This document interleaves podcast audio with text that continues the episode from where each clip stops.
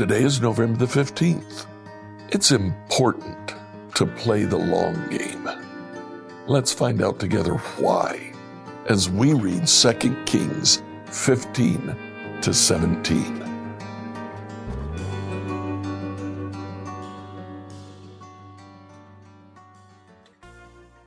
Yesterday, as we read through 2 Kings, we saw that Jeroboam began to reign, and he reigned for 41 years. King Uzziah began to reign when he was only 16 years old after his father, Amaziah, was taken captive. Um, Uzziah reigned for 51 years, 52 years.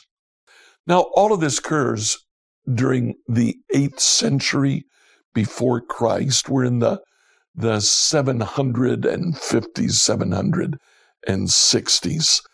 Um, there are a series of prophets known as the 8th century prophets. That would be Amos, Hosea, Isaiah, and Micah. We see some uh, commonality among them. They actually quote each other from time to time. They address two major issues the issue of idolatry and social injustice. They primarily are speaking to Israel, although in some cases they're speaking to the kingdom of Judah as well. King Uzziah reigns in Judah in chapter 15 for quite some time. He was a good king. He did some unfortunate things. He got a little full of himself and he decided to go to the temple and offer incense. As soon as the priest came out to stop him, he was uh, struck with leprosy. The, the skin disease broke out on him right in the temple, and he lived the rest of his life with leprosy. We then, in chapter 15, flip over to Israel, where we see a rapid succession of kings five kings representing four dynasties in 15 years in chapter 15. Each one of them bad, each one of them uh, falling more prey to the attacks of Damascus, to King Tiglath-Pileser the third.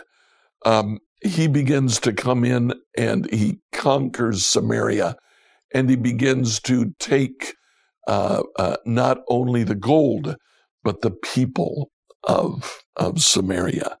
At the end of chapter 15, Jotham takes over in Judah, and then King Ahaz in Judah.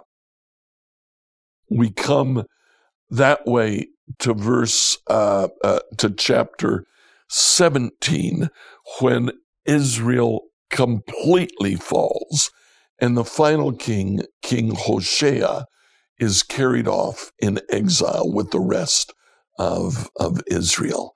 Now, Ahaz in chapter 16 is able to um, uh, resist the war that he had against uh, Damascus and against um, uh, or Aram and against uh, Israel by appealing to Tiglath-Pileser of Assyria, a nation a bit to the north of Syria.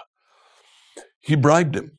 He took the gold of the temple, the gold of the palace, and he said, uh, please attack King Aram, uh, the king of Aram, and uh, the king of Israel. Well, Tiglath-Pileser did that and uh, defeated both Syria and Israel. It's Tiglath-Pileser now that is carrying off uh, in conquest, uh, in exile, all of the people of, of Israel. Now, when he hauls people out of Israel, he replaces them with people from other nations. Foreigners now came and they began to settle in Israel the foreigners intermingled with the Israelites that were still left there, but the foreigners brought their own gods. And chapter 17 makes a point of this. Um, in chapter 17, we're told at the very end of the chapter, verse 41, while these new residents worship the Lord, they also worship their idols, and to this day, their descendants do the same. They did what most people did at the time. When they went to a new land, they worshiped the God, what they saw as the God of that land. Um, that would have been in Samaria, Baal and Jehovah. Uh, they began to worship Jehovah, but not exclusively. They worshiped him with the other idols. That's why the 8th century prophets are speaking out against idolatry. Now, we mentioned at the start the importance of playing the long game. What we see here is that Israel pays for the sins of their father. Um, they pay for the sins of Jeroboam. They pay for the sins of Jeroboam II, and uh, so on down the line.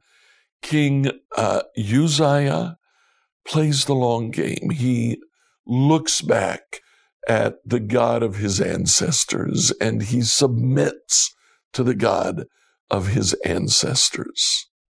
He plays the long game instead of the short game. And as a result, Judah survives. Like, follow, and subscribe to this devotional on whatever platform you use to listen to it.